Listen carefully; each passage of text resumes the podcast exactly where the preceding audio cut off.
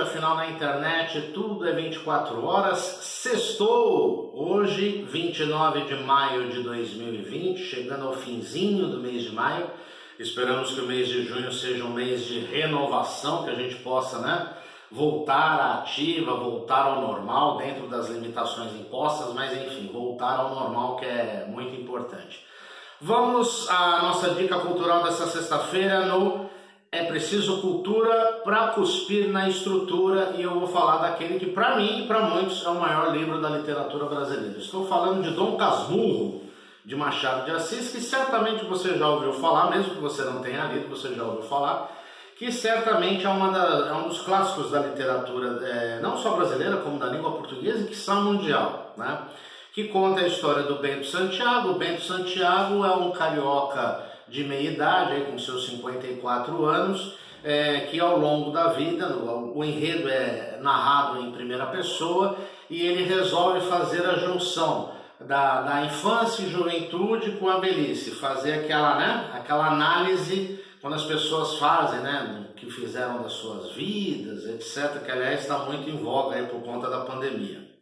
Mas o grande lance do livro e o porquê o livro se transformou num, num, num dos maiores vendas do Brasil, enfim, é a questão da Capitu. Capitu é uma personagem que teria tido um relacionamento com o Bento Santiago, que é o Bentinho, tá?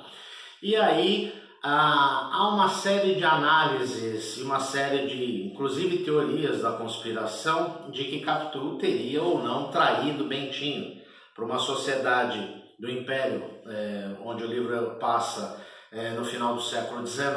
Imagina a traição, né? o comportamento da mulher, aquela coisa toda, como que isso foi abordado.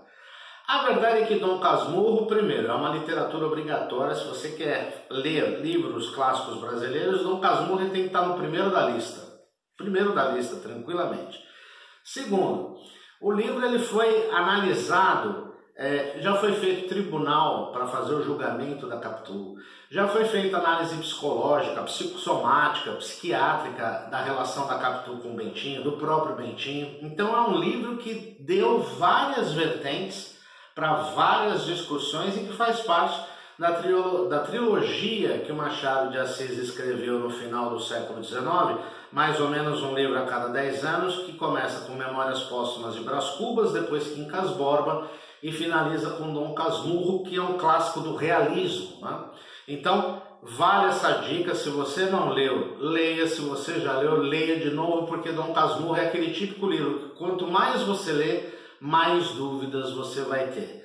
Essa é a dica desta semana para quem curtiu, camiseta do Velvet Underground, uma das minhas bandas favoritas, grande, grande capa do Andy Warhol, um dos artistas plásticos mais renomados do mundo, primeiro disco do Velvet Underground de 1967. Uma hora nós vamos falar dele, sem dúvida nenhuma.